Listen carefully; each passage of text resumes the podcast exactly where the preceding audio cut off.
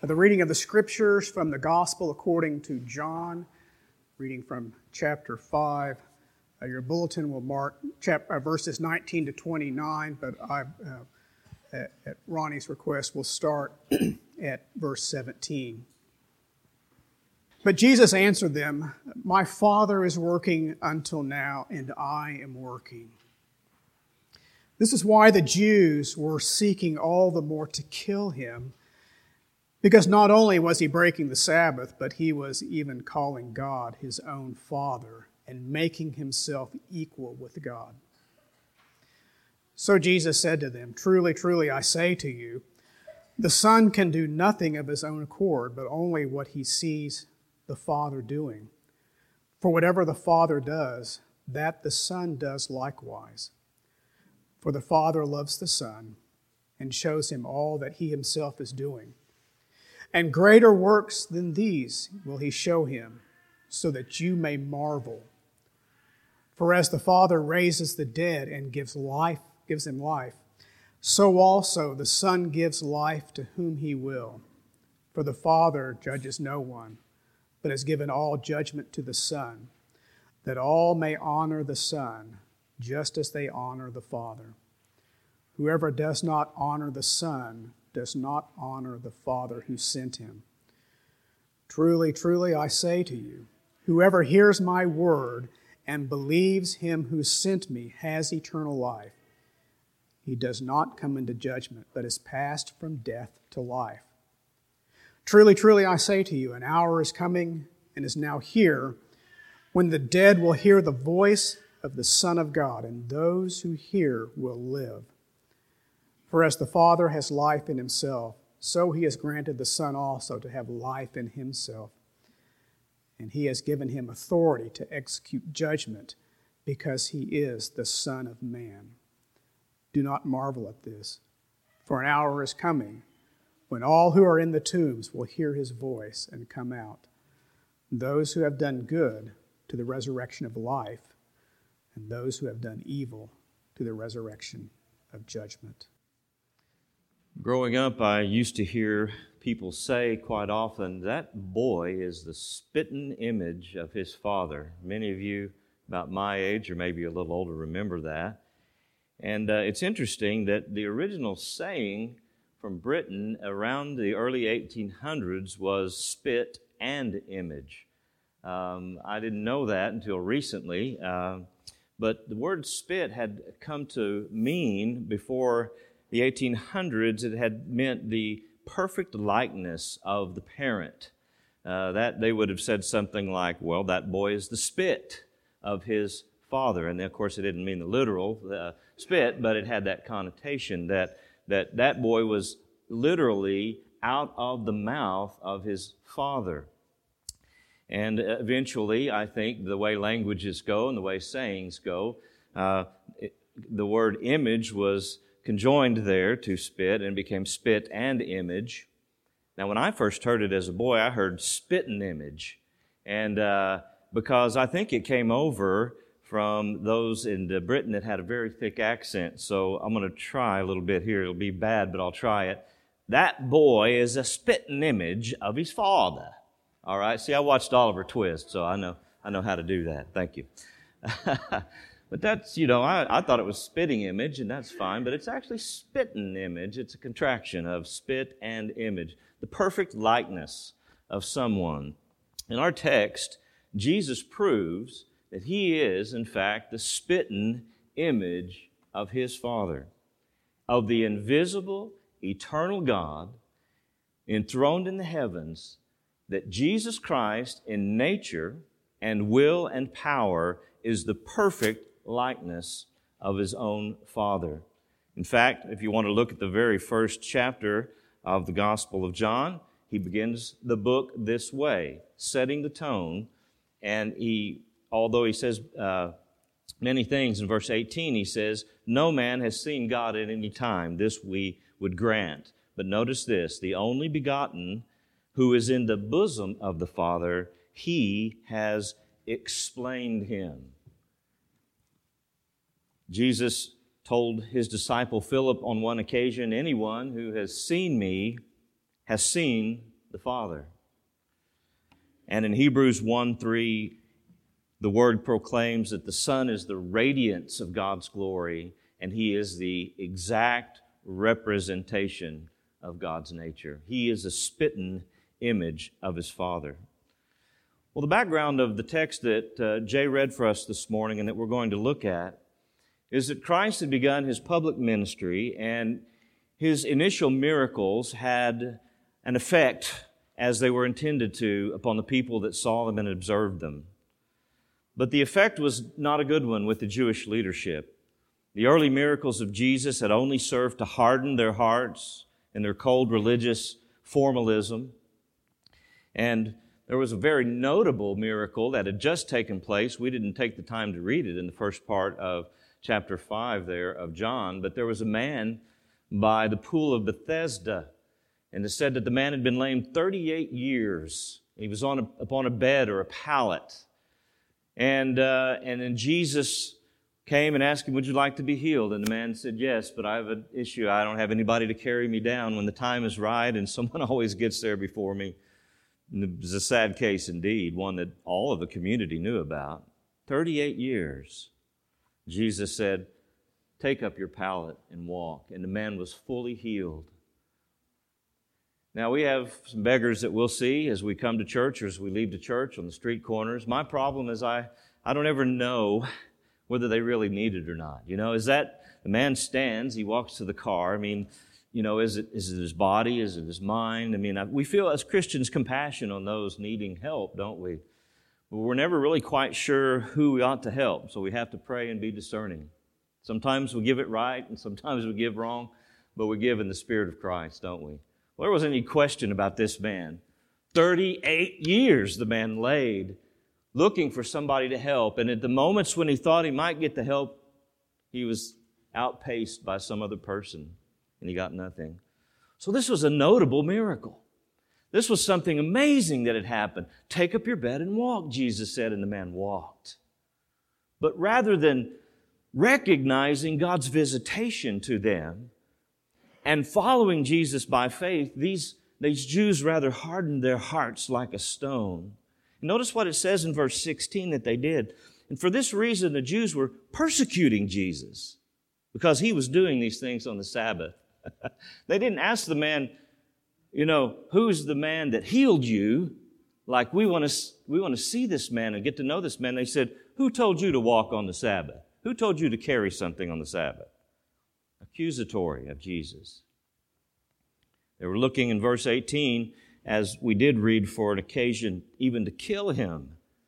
Jesus began to teach them the reality of who he was. And verse 18 says, For this cause they were seeking all the more to kill him, because he was a Sabbath breaker and because he made himself equal with God. He was saying that God is his own Father in a unique way that no one else is his Father. You know, and without realizing it, the Jewish leadership was embracing a doctrine of death. Dead in their sins, dead and cold in their external only religion. It wasn't the truth that was delivered under Moses. It wasn't the heart and the soul of what the law was to teach and to lead us to, which is repentance and faith. It was a cold, dead formalism. They were dead and preventing others from seeking the truth. The light had come into the world, and they blocked the light from their own eyes, and they told others, Don't seek this man. He's not the true one who is to come. And even having murderous intentions toward the Prince of Life. Any, any religion that rejects the Son of, of God is a dead religion, isn't it? Any religion, any form of religion that rejects the Son of God having come into the world, even John says so in his epistles is a cold, dead religion. Well, verse 19 tells us that in answer to that cold, dead doctrine of death espoused by the Jews, Jesus turns and he teaches the doctrines of life. Jesus spoke over against their cold, dead religiosity. He spoke life, and he spoke it as the Father himself had sent him to do. And in these verses that we're going to see from verses 19 down to verse 29, Jesus here gives the most comprehensive statement of his own divinity and unique relationship to the Father of any place in all of the New Testament. So this morning I want to point out four doctrines of life. Four doctrines of life taught in these verses before us, all right? Doctrine of life number one. The Father and the Son are ever working to create and to sustain life. Notice verse 17. Here's where I take this from. Jesus answered them when they accused him of breaking the Sabbath, working on the Sabbath, healing a man on the Sabbath. He said, first of all, My Father is working until now. In other words, he's saying, pointing them to the fact that God is working ceaselessly in his creation among and through his creation. Just as God created the world, he spoke it into existence, he sustains that world. He governs that world. He moves upon that world by sovereign power and it works. It's in order and it accomplishes the purpose of God. It displays the glory of God. God is ceaselessly working. God works in the lives of His people. God works in the governing of raising up of governments and the bringing down of governments. Kingdoms rise, kingdoms fall at His will. God causes seasons to come upon the earth, times and seasons and occasions, occasions of, of great intensification of His presence, times that seemingly He is far from the church, though He is not far from any one of us, as Paul declares. But God is ever governing. There's never a time when God ceases to work in this creation. He's ever creating, He's ever working, ever sustaining, ever renewing, ever governing every single element of creation. You know, we're sending satellites out into the outer space, the far deep space now, and they're supposedly going to send us information back. We've already seen some of that. It's amazing. But the farther we go, all we're going to realize is the farther space goes, right? The greater is God's universe. And sometimes the goal of man is to get to the very end and like run into a wall and go, uh oh, you know, that's as far as it goes, so there is no God, therefore man is God. Well, the farther we look at the expanse of the universe, or the closer we look at any microorganism uh, upon this earth, we recognize it goes much deeper than even we have been able to look thus far. God is so great, He displays His glory in continuously working and creating and managing His creation. If God were to cease that activity, no created thing would exist, right? I mean, we and every other created thing, which is everything outside of God Himself, He created it all, it would all cease to exist were God to cease His activity. And so Jesus is reminding them what Paul said in Acts chapter 17 and verse 28 In Him we live and move and have our being. In God we exist. God doesn't need us to exist, we need God to exist. His activity of starting something becomes his activity of carrying something and sustaining it and bringing it all the way to his desired goal. And I've said it on other occasions, I won't go into it much now, but what God creates never goes away. It remains in some form or another. It's interesting when you think about it. Now, note Jesus' words in verse 17. He says, My Father is working until now. He doesn't stop working on the Sabbath or any other time that you religious Jews might not even care to notice that he works. But notice what Jesus says about himself. And I myself am working. And the I is emphatic here. Jesus said, The Father never ceases his divine activity over his creation, and neither do I. Wow. What a claim he's making. Just as the Father of life is working out his plan of redemption, so does Jesus continually work also. The Apostle John establishes this doctrine. Let's go back to the first chapter and look at these first verses of the epistle, where he says, in, beginning in verse number 1 and down to verse 4, In the beginning was the Word, the Word was with God, and the Word was God. He was in the beginning with God. All things came into being through him, and without him, nothing came into being that has come into being. Uh, the King James, I think, if you're looking at that, says, There wasn't anything made that he didn't make. In him was life, and the life was the light of men. Doctrines of life is Jesus speaking. So God was in Christ, manifest in the flesh, beginning his public ministry, exercising the power of God and the will and the purpose of God. And the religious Jew says, Let's kill this guy. That's their response. Jesus is essentially saying to these Jewish leaders as we come back to John chapter 5, you can accuse me all you want to as a Sabbath breaker and as a blasphemer, but in doing so, you accuse God Himself. Because God is ceaselessly working. My Father continuously works in your behalf if you don't even realize it. And so do I. When my Father works, I work. My Father works on the Sabbath, I work on the Sabbath. Neither the Father nor the Son cease to carry out the eternal purpose of the Trinity on the Sabbath or any other time. So the Father and the Son are ever working to create and sustain life. There's a second, second doctrine of life that Jesus brings out, beginning in verse 19, and it's this that the Son does all things in cooperation with the Father.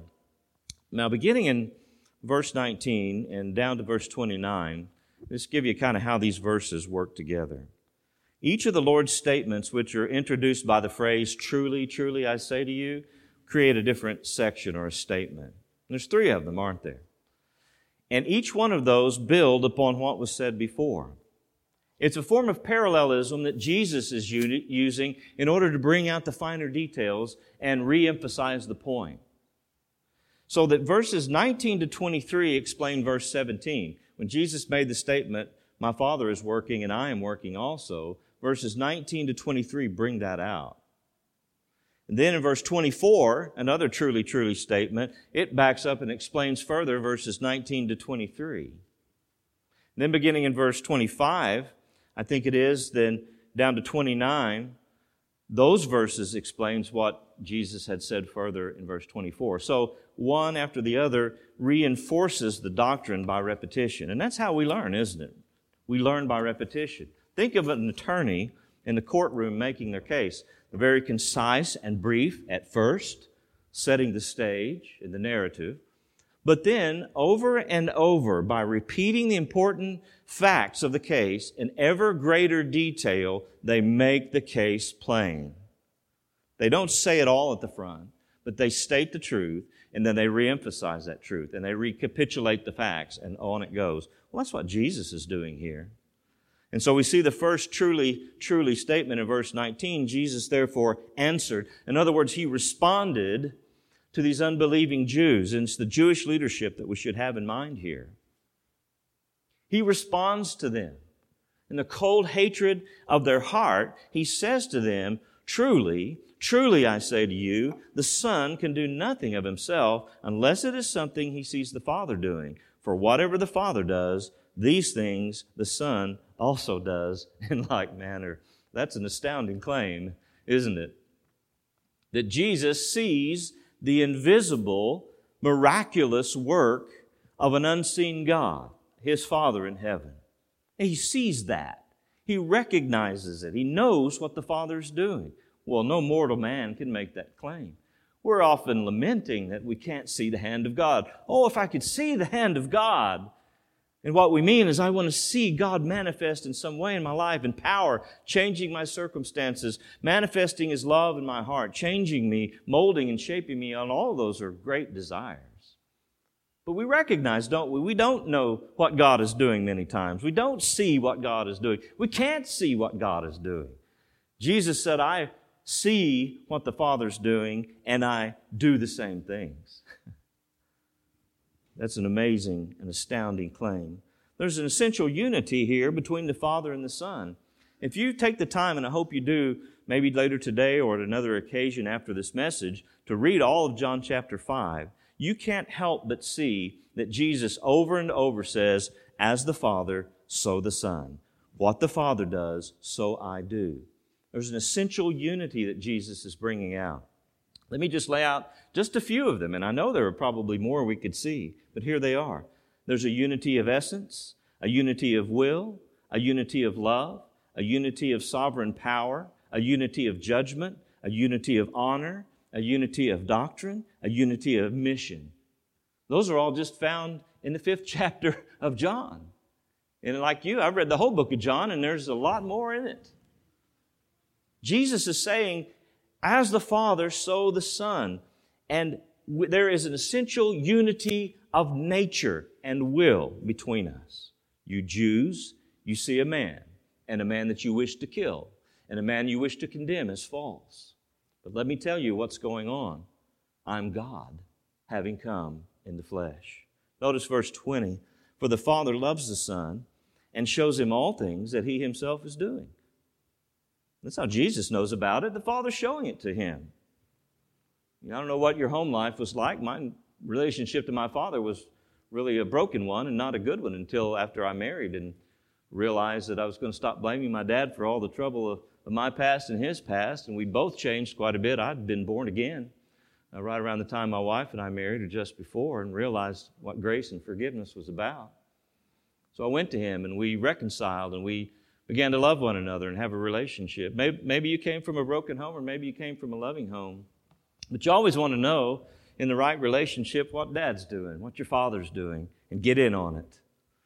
I do remember one happy memory. My dad built a dune buggy one time, and I think I was five to six years old, and uh, when he was still living in our home, and uh, and and I got under there with him, and you know, what does a five year old know about building a dune buggy? I mean, I don't know a crescent wrench from a from a well, whatever. I don't know. I mean, I do know what those things are now, but I just didn't think ahead, you know, enough to, to make an analogy. Let's say a hammer, okay? so anyway, I'm under there though. I want to help Dad. I want to see what Dad's doing. You know, Dad, tell me what you're doing. You know, it's important to me that I know what you're doing. Well, a close relationship to the Father allows the Father to say to the Son or the daughter, "Here's what I'm doing. Let me show you what I'm doing." I love you. And if it's important to you, if it's necessary for you to know, I'm going to show you. And I'm not going to hold back. I'm going to show you exactly what I'm doing. Jesus is saying that in verses 19 and 20. The Father loves me and He's showing me everything and He's doing. The last part of verse 20 says, And greater works than these will He show that you may marvel. Greater works than what? Greater works than physical healing Amazing as that miracle was, the man who had been lame for so long had suddenly been made to walk. I mean, it, if you grew up around that man, if you, if you saw that man every weekend when you went back to town and looked around him and you had compassion for him, you felt for him, you thought he's never going to get well. He's just got to live with it. But Jesus came into time and space and he healed this man for a specific purpose of revealing who he was. And the man is walking Jesus is saying that's because the Father and I, we work together in cooperation. Greater works in the physical healing are coming about, and I'm going to tell you what they are that you may marvel and you may uh, see the person that I truly am. What are those works? Verse 21 Just as the Father raises the dead and gives them life, even so the Son gives life to whom he wishes. That's one of the greater works that Jesus is talking about who but God can raise the dead? I mean, this is really the foundation of the remaining verses, too. Not only is the Father working, and therefore Jesus is working ceaselessly in our behalf, but the fact that only God can raise the dead. You know, we, we have a tendency to think better of ourselves than we ought to. And if you were in the Sunday school class this morning, you heard Dr. Boyce's uh, exposition on the book of Romans, he took the legs right out from under that theory. But we like to think good of ourselves. We like to think that we're not all that bad when the, when the bottom line, when it comes right down to it, that God must look down and say, well, you've got a little, a lot of little sin on you, but, you know, dust that off and everything will be okay. No, no, no. We're dead. We are dead. And you can't get any more dead than we are in our trespasses and sins. And even if we're talking about someone physically dead, the question remains, who can raise the dead but God alone? No one. The answer is obvious in any sense. Jesus said, This is the type of work that I'm doing and will be doing in order that you may recognize who I am and that I do all things in cooperation and unity with my Father. Verse 22 also goes beyond and says, Not even the Father judges anyone, but He's given all judgment to the Son. Father has, in a way, form or fashion, passed the baton of governing his world unto the Son. He is enthroned as king over God's creation, and he has handed that to him, and he's governing everything, not just final judgment. If you read that into what he's saying, you'd be right in an ultimate sense because it includes final judgment. But the judgment here is administration over God's business. He says, You own the company now, son. You run the business now. I govern and you govern as a vice regent because we are one. Remember Daniel 7? We refer to it often around here. I, I, think that we might have to call ourselves the Daniel 7 church or the Daniel church. Phil loves it, I love it, and I'm assuming, but I know Jay that he loves it as well. Because it establishes so many important facts about the kingdom of Christ, which we are living in, which has begun because it began when Christ came. Well, Daniel 7:14 says that after Jesus ascended up to heaven in the clouds, now, we could not see what was going on, but we have prophetic insight through Daniel that he was presented before the Ancient of Days, remember? And he was given something. After his death, obedient life, and his obedient death, and his glorious resurrection, and his ascension up to the throne, in heaven he was given something. He was given the keys. And it wasn't the Father saying, Here's the keys to the car. I mean, he said, I'm giving you keys, all right. Here's the keys to everything. You are in charge of everything and everyone. They must fall before you and worship. They owe allegiance to you, the Son. To you alone must all men be accountable. It says in Daniel 7:14 that he was given dominion and glory and sovereignty over all things. And to what divine purpose? Verse 23 In order that all may honor the Son, even as they honor the Father. Because Jesus said, He who doesn't honor the Son doesn't honor the Father. Jewish leadership said, We honor the Father. We're an ancient religion. God gave us this religion. Truly, He did, although they had drastically altered and perverted it. Became external only. Do this, don't do that. Look like me, you're saved. Don't look like me, you're not saved. Wear this, eat that, don't eat this. We've all come from places like that or know people like that. But they'd corrupted that into their own standard, of which was only condemning them and only driving them further away from God. What's the purpose of the cooperation of the Father and the Son, the divine unity of essence and will and power between the Father and the Son? It's in order that they may glorify the Father, but only through the Son. There is no worshiping of God but through the Son. You can't say in your religion, Jews, we worship God, but we reject the Son. They contradict one another. If you worship the Son, you're worshiping the Father. If you do not, said Jesus, if you reject the Son, you're rejecting the Father as well. See, Jesus isn't claiming here to be like the Father, is he? He's claiming equality with the Father. I'm one with the Father, he says in another place. I'm not like him. I'm equal to him in nature and power and authority. Well, there's a third doctrine of life that Jesus brings out, each one, again, building upon the one before. The third doctrine of life is this in verse 24 receiving the gospel of the Son and believing the testimony of the Father results in eternal life. You've either asked yourself this question or you ought to this morning How do I know that I have eternal life? How do I receive eternal life? Believing the word of the Son, the gospel, the word he spoke, and receiving the testimony of the Father about him throughout the scriptures results in eternal life. That's the next truly, truly statement. Let's read verse 24. Truly, truly, I say to you, he who hears my word and believes him who sent me has eternal life. And he does not come into judgment, but is passed out of death into life. You see, there's both a hearing and a believing involved in what Jesus says. There's a hearing aspect and there's a believing aspect, and we need to know what he means by hearing, what type of hearing, and what type of believing. Uh, we need to qualify the terms a little bit, don't we? Well, we get some insight in John chapter 12. If you'd look there with me, let's begin reading in John 12, verse, at verse 44 down to verse 50.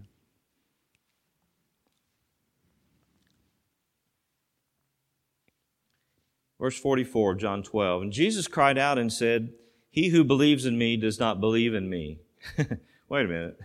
What, what's going on here? He who believes in me doesn't believe in me? Well, the whole statement gives it, doesn't it? He who believes in me does not believe in me, but in him who sent me. It goes right along with what we're saying. And he who beholds me beholds the one who sent me. I have come as a light into the world, and everyone who believes in me, that, excuse me, everyone who believes in me may not re- remain in darkness. If anyone hears my sayings and does not keep them, I do not judge him, for I did not come to judge the world, but to save the world. Jesus' mission initially was not that of bringing the judgment of God upon the world, but rather bringing the light of life unto fallen man. He was the light that shined in the darkness. That was not the focus of his initial ministry, though it is a part of it, certainly. Verse 48 He who rejects me and does not receive my sayings has one who judges him. The word I spoke is what will judge him at the last day. For I did not speak on my own initiative but the Father himself who sent me has given me commandment what to say, what to speak.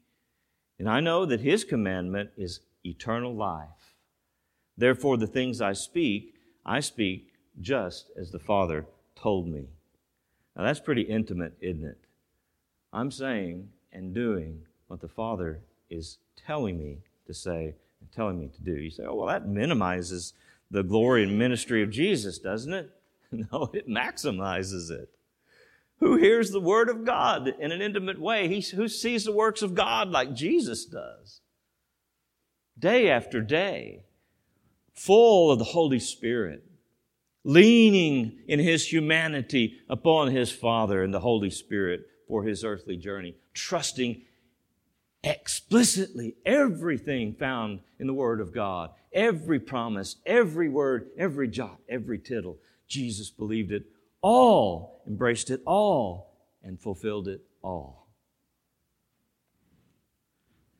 Verses 47 and 48, it says, to hear Jesus' word is more than simply hearing his truth in your ears, right? I mean, a lot of people do that.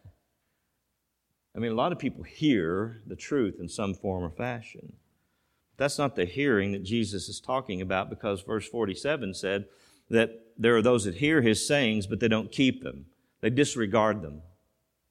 That's not the hearing that Jesus is talking about. In verse 48, he says, There are those that, that don't re- receive his sayings, okay, but they rather reject it. So to disregard or to reject the words of Christ is not the hearing that he's talking about. Their hearts are like a stone, their minds are hardened against God's word, no matter how religious they may be outwardly. And so the type of hearing which the Lord is indicating in John chapter 5 verse 24, those who hear my word, is that of hearing but not disregarding, right? Hearing and not rejecting. In other words, giving him a hearing. Instead of going like this to the words of Christ, you go like this. Now, wait a minute. I must hear this. I need to hear this. And you not only hear it once, but the idea is that you continually hear it. The, the language in Greek is that of continuing to hear. It's not a one time event. Oh, back then, you know, oh, three, you know, I heard Jesus. No, it's, I continue to hear the word of the Lord. It's understanding and receiving the gospel for yourself. That's the type of hearing that Jesus is talking about. Now, verse 49 and 50 go on to say that there is a type of of receiving the testimony of the Father and embracing it as true, which also leads to eternal life. Hearing the word of the Son, believing the testimony of the Father, this is John chapter 5 verse 24, results in eternal life. He said, the Father gave me a commandment, what to say and what to speak. When you think of commandment, doesn't that hearken you back to the law of the Old Testament, where God gave His law on tablets of stone through Moses?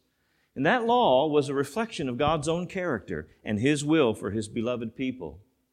But their problem then is the same as our problem now. We can't keep the law perfectly. We can't keep it. We see it, and it does work to only condemn us.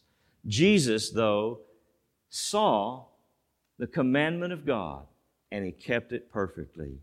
He and he alone was able to receive it in a way that he expressed it in every thought and every action and every word that he spoke. Fully, fully keeping the commandment of God in our place because we could not. The law re- heaps ruin upon us because we're lawbreakers, but it heaps praise upon Christ who kept the law. Now, that's the one whom the Father sent. He keeps the law perfectly in our behalf, and Christ embodies the whole of the law in both its intent and in its fulfillment. So, as we come back to John 5 and verse 24, Jesus is saying to believe my word, that's the gospel, and to or to hear my word, that's the gospel, and believe on him who sent me, you have eternal life. To believe the testimony of the scriptures throughout their entirety of what God the Father is saying about me, of whom the prophets wrote, of whom the scriptures are centered around, is to have eternal life. What does that eternal life mean? What's an expression of it? Verse 24 says, You will not come into judgment, and you have passed out of death into life. I have to move quickly for time's sake, but I'll say this. The language means that you've already moved out of death into life if you believe in the Son and the Father. You've already received eternal life unto yourself. You've already been relieved of the judgment and the wrath of God that hung upon over your head as a sinner. It's already occurring because you have, in fact, heard the Son. Well, there's a fourth doctrine of life, and it's this the ultimate power of life and death reside in the Son. Notice verse 25 Truly, truly, an hour is coming, uh, and now is, when the dead shall hear the voice of the Son of God, and those who hear shall live. The ultimate power of life and death reside in the Father and the Son. As I said earlier, who can raise the dead but God? Now, Jesus is in each one of these parallel phrases, we didn't spend much time on them, but in each one of these, he's narrowing it closer and closer and closer, where he finally says right now, in essence, I hold the power of life and death in my hands. The only way for the dead to live again is to hear the voice of the Son of God. I want to emphasize that this morning. Whether you are counting yourself dead in trespasses and sins in your forefather Adam, or you don't realize that, whether we're talking about someone that has been buried and lies in the ground at this time, either way, the only way the dead can ever be raised is to hear the voice of the Son of God. That's amazing, isn't it? If you think about it. How can I be raised from deadness and sin? I must hear the voice of the Son of God. How can the dead ultimately be raised? They must hear the voice of the Son of God. Jesus tells us it's His own command that raises the dead. If you've never asked the Savior to have mercy upon your lost soul, I implore you to do it this morning because it's Jesus alone who speaks the command to a dead soul and raises it up to new life. It's Jesus alone who, at the end of the age, will speak to the dead who are in the graves, all of them, and they will be raised into new life, just like he spoke to Lazarus. Lazarus, come forth, and he did. He can speak to your soul if it's dead in trespasses and sins. He can say to you, Soul, whoever you are, come to life. And it will, because Jesus commands the power of life and death. I'm sure you noticed the dual reference to time in verse number 25, and here's where I have to end this morning. I say to you, an hour is coming, and an hour now is when all the dead will be raised. Well, there's two senses there that uh, maybe some other time we'll take and really explore that. The first sense, of course, is that of the future. The time is coming. He says all the dead will be raised. He says this in verse 28, doesn't he? Don't marvel at this, for an hour is coming in which all who are in the tombs will hear his voice. Every last one of them, physically dead from Adam forward. There's a day when Jesus will call them all forth. And we certainly understand that aspect of it. There's a future aspect of raising up of the bodies, resurrection from the dead in that sense. But there's another aspect that Jesus wanted his hearers to hear then, and I want you to hear this morning, and that's the now is aspect. The time is coming when the bodies will be raised, but the time now is, Jesus said, when the dead are in fact hearing the voice of the Son of God and they are being raised. And that's a sense that it's a spiritual resurrection of dead souls. Ephesians 4, 2, 4, and 5, that is, says, God being rich in mercy because of his great love with which he loved us, even when we were dead in sins, has made us alive. Regeneration, the new birth, is Christ commanding that my dead soul, when I was about 19 years old, be raised to new life. Only the voice of the Son of God, only hearing the voice of the Son of God could raise me from a dead sinner apart from God, hating God, maybe even would have been among those, had I lived in that time, that would have said, Let's kill that man. We think he's a blasphemer. We think he's a liar. But for the grace of God, there go I. Only the voice of the Son of God commands a dead soul to live.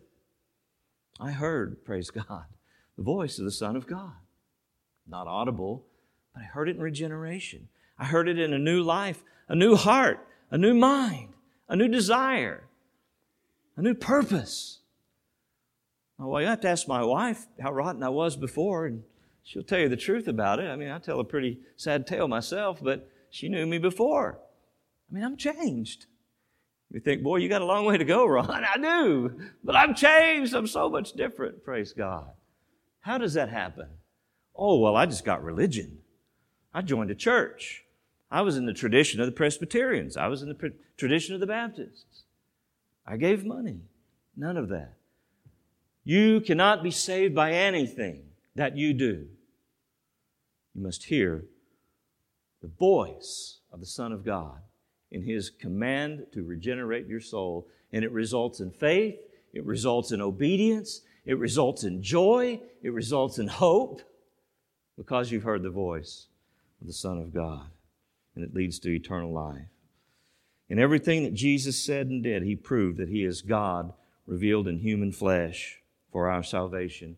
He's the obedient servant son of which Isaiah the prophet spoke. And he came and he spoke the doctrines of life into our hearts. He gave and gave and gave again. The Holy One, the righteous one, gave himself for those who are unworthy, that we might live again. Not only live again in the new birth when he calls us to life, but live again ultimately when our bodies are raised immortal to live in the new age with him. Jesus is the gift of life from the Father, and let us keep on hearing and keep on believing that we may enjoy the life of which He has given us.